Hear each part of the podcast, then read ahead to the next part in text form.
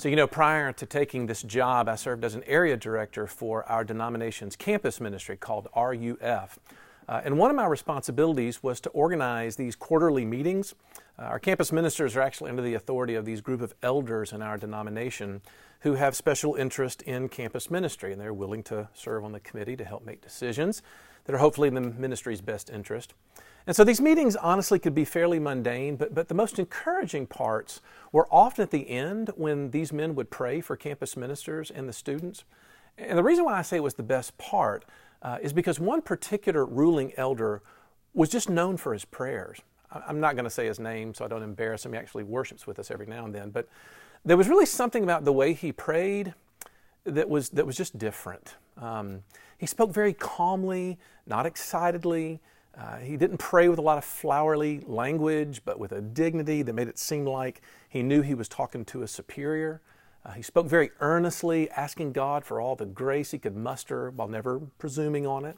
Sometimes he would get emotional, but never in a way that seemed like it was a show or ostentatious.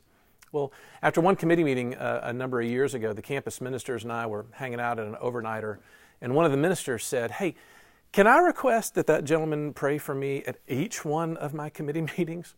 Uh, I almost never walk away from his prayer unencouraged. Um, and then he added this wonderful little nugget. He said, I don't know, it just seems like when he's praying, he's praying like someone who knows me as well as he knows the God that he's praying to. I wonder if you've ever had an experience like that where you hear someone pray for you and it just it just makes your heart sing. Well, imagine for a moment that you could have one of the authors of the Bible pray for you. Uh, can you imagine how that would sound with these you know, inspired men who definitely know you as well as they know the God that they're praying to? But here's the question what would they talk about in that prayer? Well, our passage here uh, culminates in the first half of what Paul has been wanting to say to his favorite congregation. Interestingly, the book of Ephesians divides very neatly into two parts. Uh, chapters 1 through 3 is this grand and glorious explication of the Christian gospel that we've been studying the last few weeks. And Paul is, you know, uh, praying uh, by ending, uh, ending by praying for these people that he's writing to. The second half looks at our lives uh, in light of that, but we'll have a whole lot more on that next week. But I want you to understand what you're getting here in this prayer because Paul is really passionate about it. He, he starts by saying in verse 14 that he, quote, bows his knees which is really interesting because that was actually not a common prayer posture in Paul's day. Uh, mostly when you prayed, you prayed standing up. But Paul says he kneels, uh, which means that he's gotten emotional about his hopes for these people. Uh, the insights have driven him to the floor out of love and joy for the topic that he's unfolding. Uh, but second, I want to submit to you that the results of what he's giving to us, and this is really most crucial, is Paul is, by his prayer, giving us an idealized version of our humanity. In other words, the prayer is this culmination of all of Paul's hopes for his favorite church. So, what he's praying for is the purest and highest hopes that he could have for anyone who bears the image of God. So, the desires that are expressed in this prayer, they give us, as it were, a picture of our ideal self, the very best that a Christian can be. So Paul prays to the Heavenly Father, uh, quote, from whom every family in heaven and earth is named. Uh, that's a Greek uh, play on words right there that basically means the Father of all those who are faithful to Jesus. In other words, his prayer is for every Christian, for us to be the best we can be. So, uh, does it make you curious, is my question, to see what it is that Paul would pray for you if he could sit beside you and ask God for something on your behalf? You know, we've been looking this uh, semester at God's plan to heal the world through uh, the gospel and the church. And this morning we get this clearest version of what Paul thinks makes us tick. What motivates us? What, what, what leads us into the normal Christian life? And so, my hope this morning is that we all have a similar experience to my campus ministers after our committee meetings. Man, can you ask Paul to pray for me next time? That was so encouraging. So there's three things Paul gives us this morning that he prays for us. One, that we would have strength. Two, that we would know love. And three, that we would be full. Let's start with that first one. Paul prays that we have strength. Look at verse 16. He says, He may grant you to be strengthened with power. Okay, that word power there is the Greek word dunamai, from which we get the word dynamite. So, so Paul is praying that there would be an explosive power unleashed uh, in your life. But notice where he wants it unleashed. He says that he wants it unleashed in your inner being. Okay, with that alone, we need to make a couple of notes here. First, Paul realizes that the best way for you to prepare yourself for this life is to effect a change in your inner being. And look, this is really noteworthy because he's writing to a group of people in Ephesus that we know, according to historians, were going through some pretty terrible suffering. And so Paul is saying, look, there are pressures and anxieties that are pressing in on you, but the best thing that you can do in all the midst of this is to have your insides fortified by power. I think this is where it gets really fascinating because Paul does not find himself praying for their circumstances. In other words, he could have prayed for their suffering to end. Uh, he could have prayed, you know, uh, uh, cursing psalms down on all of his enemies. But instead, he says, all you really can change in your life is what's going on in the deepest parts of your inner world. If you find stability there, then you'll face the difficulties of life, whether they're mild or whether they're severe, with confidence and with poise. Now, I, think this is a huge insight, and I wish we had more time to explore it, but it's worth saying that Paul's idea of an ideal person is not one who has found a way to avoid the hardships and anxieties of life. Rather, he prays that you would be the kind of person who says, Hey, this circumstance is beyond my control. I can't make my spouse love me again. I can't force my boss to be nicer to me.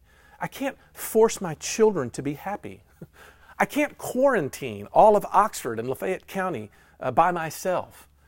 The only thing I can control is my reaction to that, and that I need that more than anything else in the world to define my inner life. I need to be marked by power and not weakness on the inside.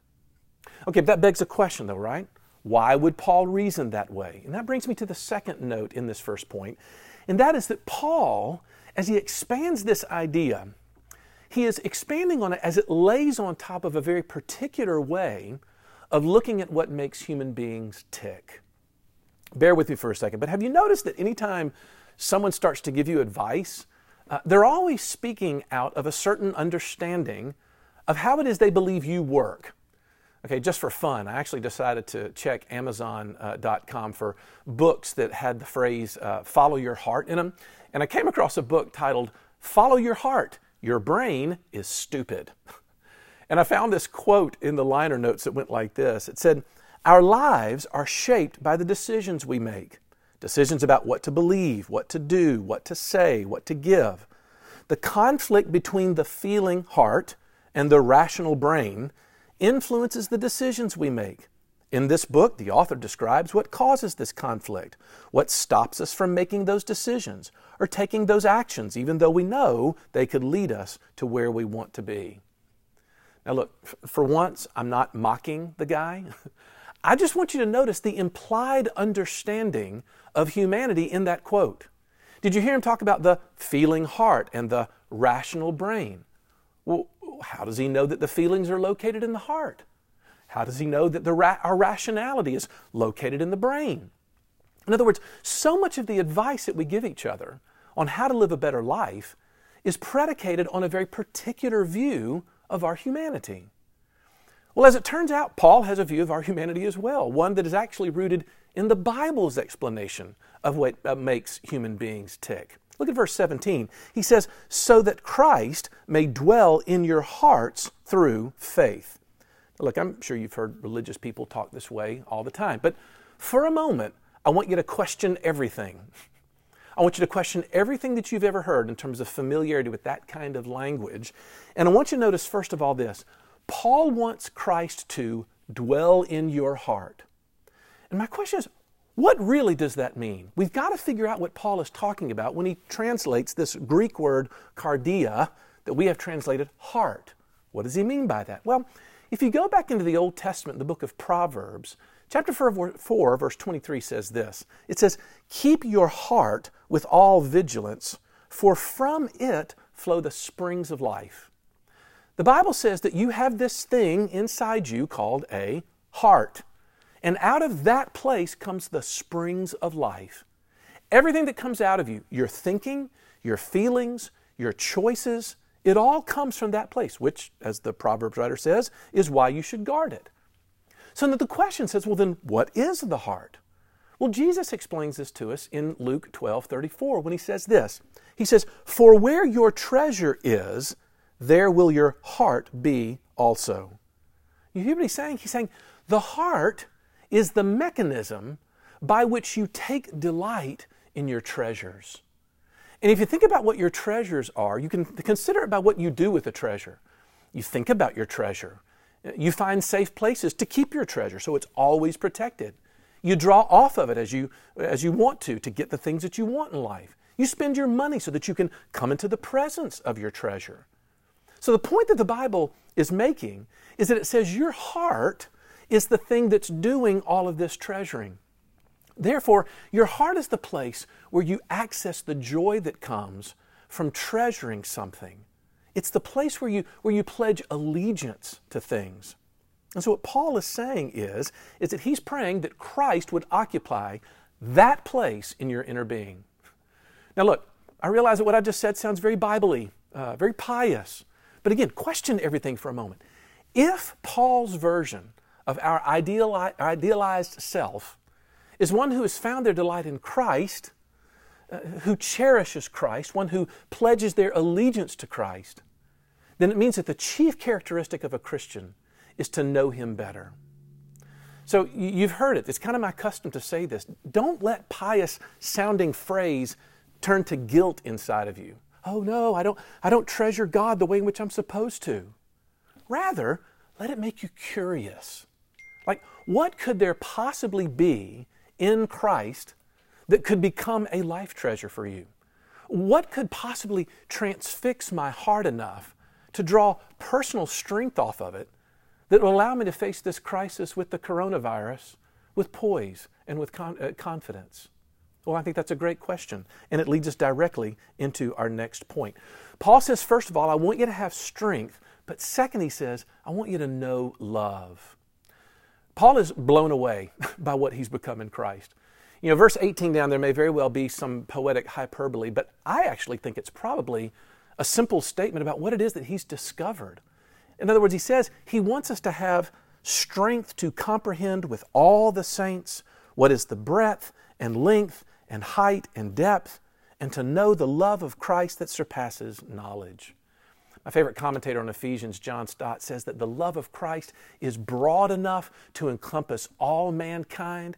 It's long enough to last throughout eternity. It's deep enough to reach the most degraded sinner and high enough to exalt him to heaven.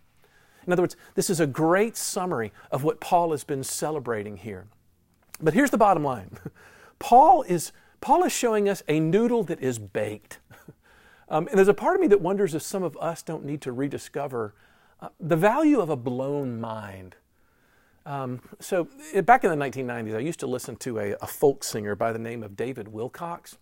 Um, and one of my favorite songs by him was one that was called Someday Soon. The song was really about his longing and his enjoyment of the fact that there's something else coming that's better. Uh, there's something to long for, there's something to hope for in the future. And that he really hopes that that someday soon never goes away. Well, in the bridge of that song, he says this He says, If heaven is perfection, I'll get my deepest questions answered. But in that big hall, let there be a bright red ribbon that stays wrapped around the mystery of the someday soon. Do you hear what he's saying? Wilcox wants us to know that, that he won't be able to get to the bottom of what he's found in God. He never wants that to end.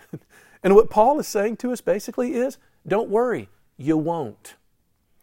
So then Paul goes on to say that that love apparently roots and grounds us. We, we need to have deep roots and a firm foundation if we have love.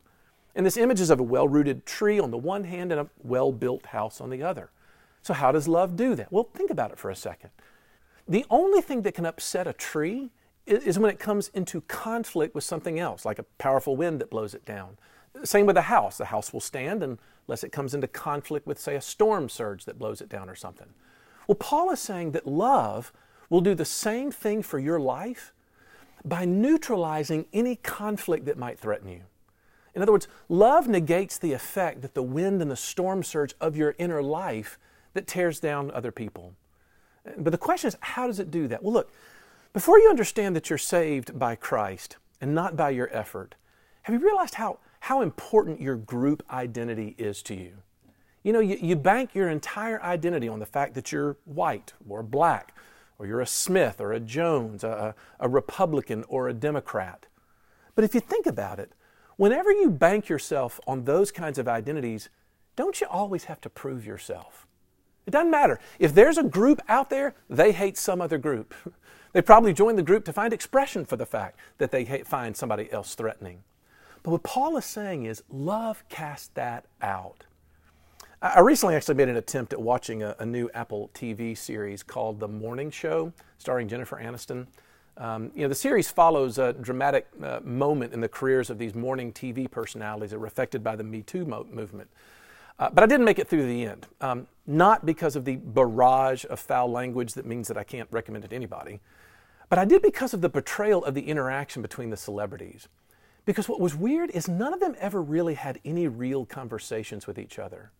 Like, like every interaction as they acted this out on screen was an attempt to kind of see through what the other person was really saying. And so it was completely devoid of anyone's ability to be authentic. And I just couldn't watch it. But Paul's point is that that is the opposite of love. He is working on this premise that believes that we are all sick with a deep seated insecurity that will most often show itself in a disdain for other groups that are different from us. And so, the sign that you're being rooted and grounded in love is when you begin to meet other Christians who are different from you, and strangely, you find yourself willing to serve them and to show them respect. Why? Because you found a love in Christ that demotes your group identity. He is your identity now. And when that takes root in your heart, it becomes the foundation for everything that you do. Your, your inner man is settled and it can't be torn down like a tree or a house. Or, to use Paul word, Paul's words, you have that strength. Now, look, one thing before we go to the next point, Paul throws in a little prepositional phrase at the end of that. Did you notice it when he says, with the saints? Now, why did he throw that little sentence in there? Well, look, I would submit to you that the primary means by which believing people come to have an experiential knowledge of the love of God in Christ is while they're in community with other Christians. That's how God makes that love known. There's a remarkably consistent thing that I've noticed that when a Christian begins to suffer from these terrible episodes of, of spiritual drifting, it almost always happens during a time in which they are most isolated from Christian community.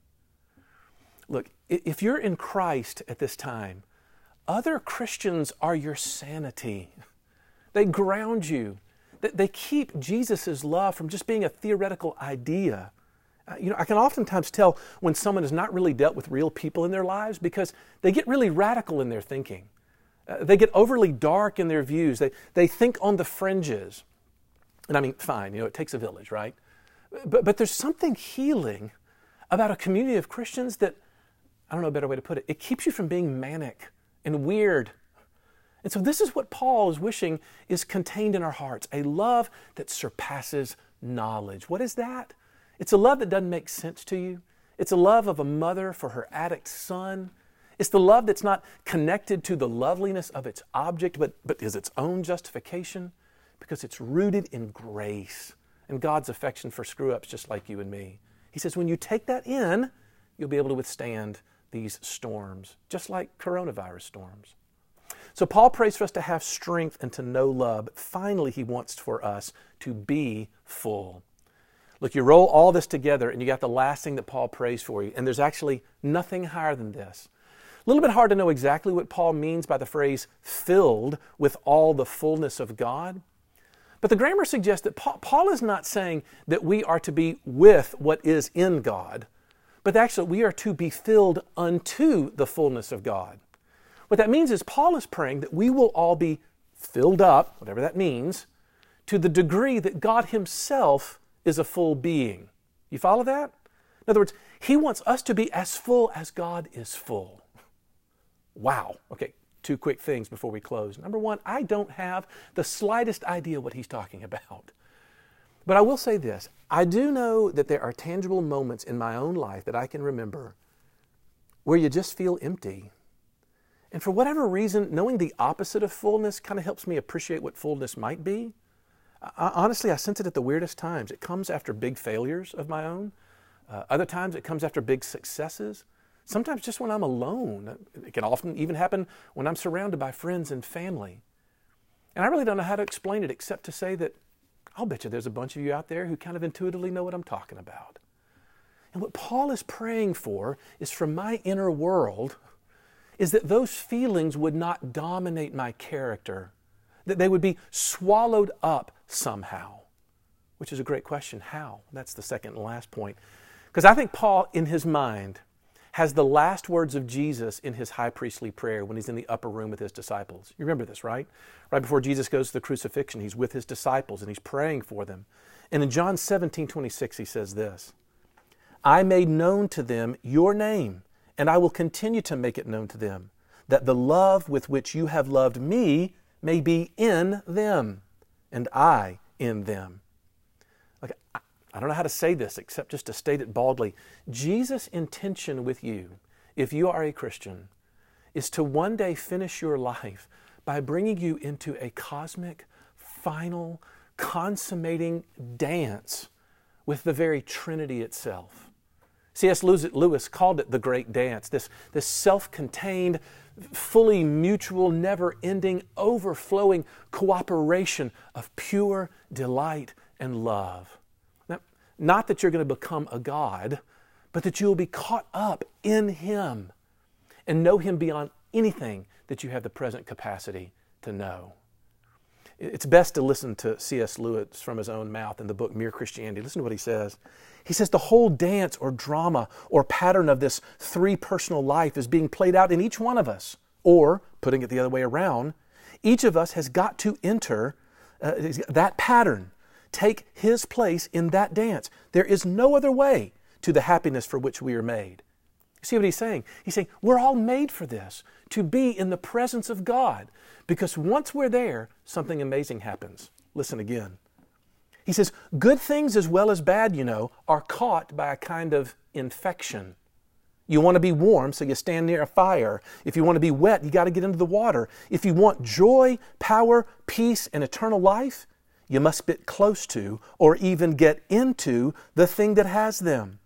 They are a great fountain of energy spurting up out of the very reality of the, the center of reality. If you're close to it, the spray will wet you. If you're not, you will remain dry. Once a man is united to God, how could he not live forever? And once separated from God, what can he do but wither and die? Now, here's the crazy thing I wrote this sermon a couple months ago before I ever knew that C.S. Lewis was going to be talking about infections and how you spread and how you catch stuff, of what we're all completely preoccupied with now. But don't miss what he's saying. Nearness to God is the only way to experience the happiness that you know you were created to experience. You get close to things and you catch it. You get close to God and you begin to experience this love that comes out of His grace. And this is the crazy thing God says the way in which you experience that is by the nearness of God's people. Now, I know what you're thinking. You're thinking, I'm not allowed to be near God's people right now because we're so terrified of this disease. I realize that. But that's not what unites us. It's not only our physical presence that unites us. Like Scott prayed at the beginning of our service, what unites us is that we are all directed at the same God. That's why Paul says the church is the fullness of Him who fills everything in every way. So, as crazy as this sounds, the answer to all of Paul's prayers can be found in your investment in this crazy, messed up, fickle group of people called Christ Presbyterian Church. And in my view, there's nothing that could be higher than that, which means we're not facing this crisis with fear. We're facing it with anticipation and excitement about what He's going to do in every one of us when He makes His love known through each other. That's something to look forward to. Let's pray. Lord Jesus, then would you give us encouragement in that regard? Give us relief from our fears and knowing that you have secured our inner being with only the grace that your love can bring. Would you shed that abroad in our hearts? For we ask it all in Jesus' name. Amen.